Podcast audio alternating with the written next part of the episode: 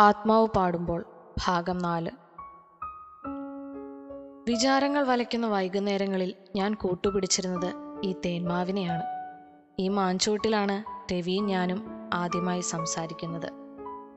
കാലങ്ങൾക്കപ്പുറം പിന്തിരിഞ്ഞു നോക്കുമ്പോൾ ആ മാഞ്ചുവട്ടിലെ ഓർമ്മകൾ അത്രയും ആ കൂട്ടുകാരനിലും അവന്റെ വർത്തമാനങ്ങളിലും ഒതുങ്ങി നിൽക്കുന്നു.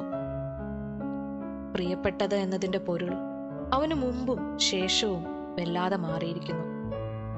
അവനെ പറ്റിച്ചേരാതെ എനിക്ക് മാത്രമായി ഒന്നും അവശേഷിക്കുന്നില്ല എന്നൊരു തോന്നൽ. ആ ചിന്ത എന്തുകൊണ്ടോ എന്നെ വല്ലാതെ അത്ഭുതപ്പെടുത്തി. എത്ര വിചിത്രമാണല്ലേ? ഒടുവിൽ മനുഷ്യന് സ്വന്തമെന്ന് പറയാൻ ആകെയുള്ളത് അവനെപ്പോലെ അപൂർണനായ മറ്റൊരു മനുഷ്യൻ. അവിടെയും സ്വന്തമെന്ന് വാദിക്കാനോ അയാളെ അറിയാമെന്ന് അവകാശപ്പെടാനോ കഴിയാത്ത വിധം അഗാധമായ അനിശ്ചിതത്വം.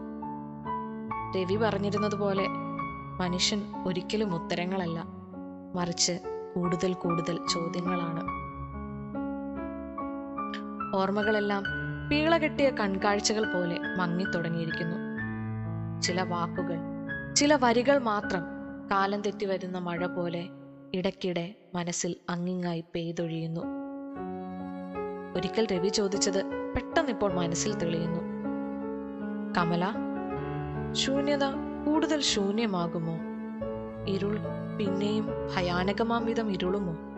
നിശബ്ദത ഇതിലും നിശബ്ദമാവുമോ? ഒന്നും മനസ്സിലാവാത്ത വിധം രവിയെ നോക്കിയതും ആവോ? എന്ന് പറഞ്ഞൊരു ചിരി പാസാക്കിയതും പിന്നെ അത് വർത്തമാനങ്ങളിൽ മുങ്ങിപ്പോയതും ഇപ്പോൾ ഓർമ്മ വരുന്നു. മാവ് പൂത്തിരിക്കുന്നു. ഓർമ്മകൾ പിന്നെയും പിന്നെയും ആ മാവിൻ ചുവട്ടിലേക്ക് നിലവിട്ടോടുന്നു. ഹൃദയം തുളയ്ക്കുന്ന നിശബ്ദത. ആത്മാവ് കീറുന്ന ശൂന്യത. കണ്ണുകളിൽ കണ്ണുനീർ നിറയ്ക്കുന്ന ഇരുട്ട്. രവിയുടെ വാക്കുകൾ വീണ്ടും വീണ്ടും ഒഴുങ്ങിക്കൊണ്ടിരുന്നു. ശൂന്യത കൂടുതൽ ശൂന്യമാകുമോ? ഇരുൾ പിന്നെയും ഭയാനകമാം വിധം ഇരുളുമോ?